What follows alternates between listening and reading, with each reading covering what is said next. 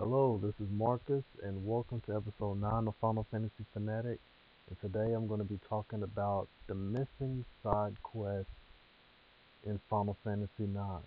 A quest that is that has been so long forgotten and so rare and, and lost that this quest has actually been lost for 13 years after its release. So nobody even knew about this quest until 13 years after the game was released. And that's when people started realizing about this secret quest. Okay, now, of all the secrets, none are as elusive as the hard to find mission. In fact, it was so hard to find it wasn't covered until 13 years after its respective game release. yes, it was Final Fantasy IX and the Lost Nero family quest. It will take about five entries to do a step-by-step walkthrough of the quest, but needless to say, it's incredibly involved. It takes a mind-boggling 17 steps to complete. So, involved actually, that it takes a mind-boggling 17 steps to complete. What's more, they all have to be done in the same order to ensure completion.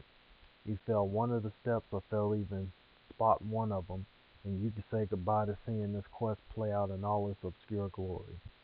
Now, that's the hit. Now, that's a hidden secret if there ever was one. Okay.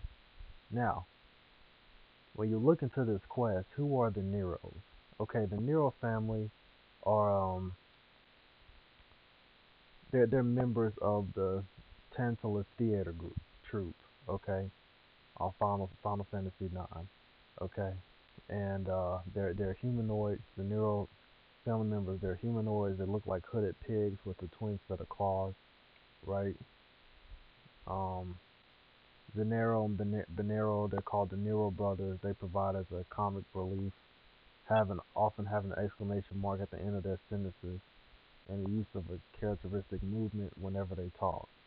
Okay, now dealing with these folks, the gameplay is going to require 17 different steps. All right, so I mean it's it's, it's absolutely crazy. But um, anyway, uh, I'll be on to episode 10 very, very soon.